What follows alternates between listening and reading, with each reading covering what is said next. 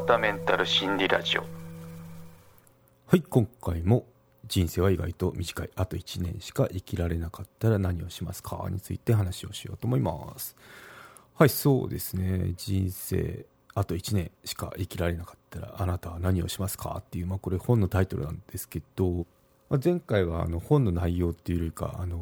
まあ、そこまでに至る序章って感じで内容にはほとんど触れてないんですけど、まあ、そうですね、まあ、こんなに人生って短いんですよっていう例をちょっと数字で挙げてみました。1年は365日。なので52週しかありませんよってことで。でここで訂正事項なんですけど配信後に気づいたんですけど一部数字間違ってましたね。そう52週あってんですけど80年で80歳では4160週ですね。はい。で、100年だと5200週です。ここ多分520週とか言ってたんですそれ短すぎるわとか思って 訂正しておきますね。はい。5200週ですよってことで、うん、ゼロがあの、たまに一つ足りてなかったんで訂正しておきますね。はい。ということで今回は書籍の内容に入っていこうと思いますね。うん。あと、まあ内容といい言葉、これを覚える覚えていただくといいよって言葉があるので紹介しようと思いますね。はい。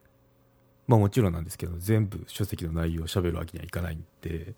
まあ、この話を聞いて、あ、面白そうだなって興味を持っていただけたら、あの概要欄の方にリンクありますので、書籍ご確認ください。というのと、あと今、Amazon の Audible ってあのオーディオブックのサービスあるんですけど、ここでも、あの、会員だとそのまま聞ける、無料で聞けるっていう、サービスに乗っかってたんで、まあ、散歩ジョギング移動中とか耳からインプットにいいかなと思いますね、うん、睡眠の前に聞くとちょっとあの寝てしまうので 寝落ちしちゃうんで、まあ、眠れない人にはちょうどいいかもしれないんですけど、まあ、そのじっくり聞きたい方はなんかこうながら作業中とかできますんでオーディオブックっていうのも、まあ、今どんどんあの広がってきてるんで使ってみると面白いかもしれないですね。はいということで内容に入っていこうと思います。そうですね共感した箇所も含見つつっていう感じになるんですけど、うん、そうですね。まずどれから話そうかなっていうと、まあ、なんかほとんどの人これ舞台があの末期がん患者のホスピスの話なんですけど、まあ、そこのお医者さんが書いた本になりますね。3500人以上あの見とったっていうそういったあの豊富な経験の持ち主なんですけど、はい。でまあ、その患者さんっていうのはほとんど自分の人生を振り返りますね。やっぱあの時間もあるし時間はあるけどかといって体はちょっと言うこと聞かないっていう状況なんでやっぱこう思考を巡らすっていう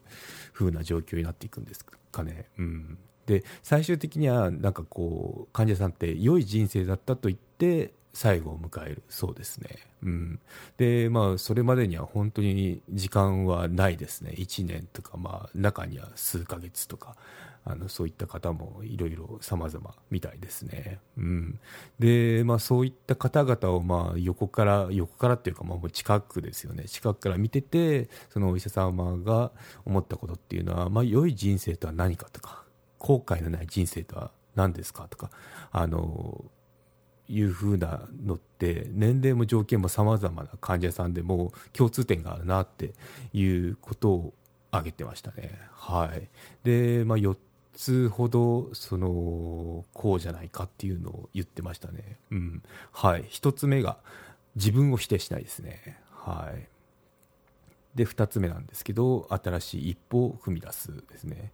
で、3つ目、家族などに愛情を示すことですね。で最後が今日一日を大切に過ごすこと、まあ、これがそのお医者さん小沢さんっていうんですけど、まあ、著者の考えになりますね。うん、そうこれなんかメンタルヘルス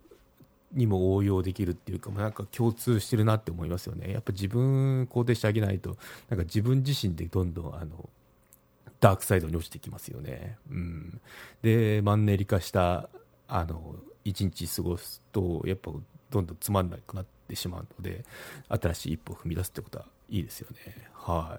い。うん。ですね。でやっぱあのくよくよ考えてなんか自分って大したその特にこれ最後の場面なんで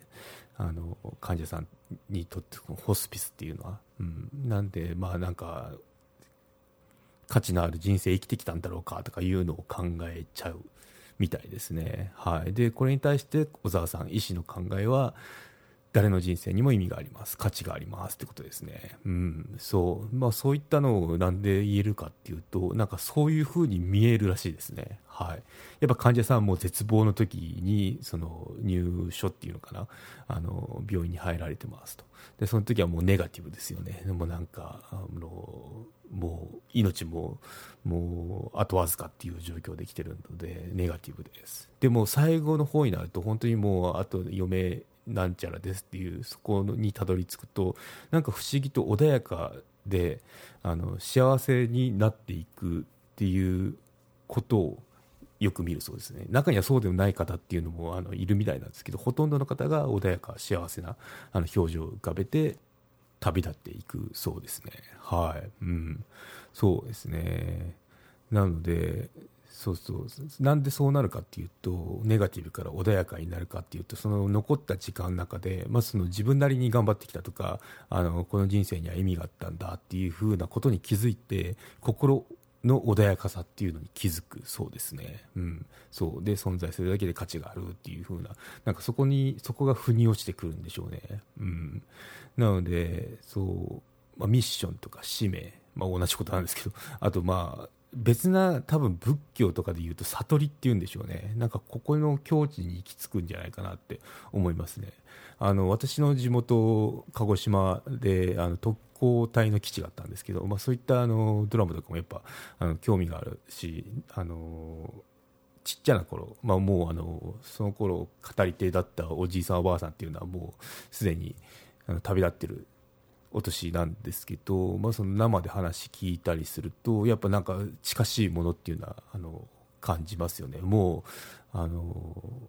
何日後にあの出撃だってなってたらもうそこでそのホスピスの方々よりかもその短い時間でそこそこまで行き着かなきゃいけないわけですよね。なん壮絶な体験だと思うんですけどなんかあの通じるものってひょっとしたらあるんじゃないかなって思いますね。うん、そうやっぱその本人じゃないと何とも言えないんですけどあるとは言い切れないんですけど あの、まあ、永遠のゼロとか見ても思うことはありますよね。はいということで、うん、やっぱこの、まあ、意外とこう我々誰しもあの最後は旅立つっていうのは決まってるんですけどなんか永遠のような気がしてしかもちょっと怖いじゃないですか。だから考えようとしないんですけど、まあ、ちょっとこう時間のある人生の中で時間のある時にゆっくり考えるっていうのは必要な作業なのかなって思いますね。やっぱそこで人生観変わってその今までこう今までのやり方とかこの走り方走り方と違ったこのものに変わっていく転換点でもある転換期でもあるのであのやっぱ必要なのかなって思いますね。で本で共感したアドバイスがあるんですけど、まあ、我々の生きてるこの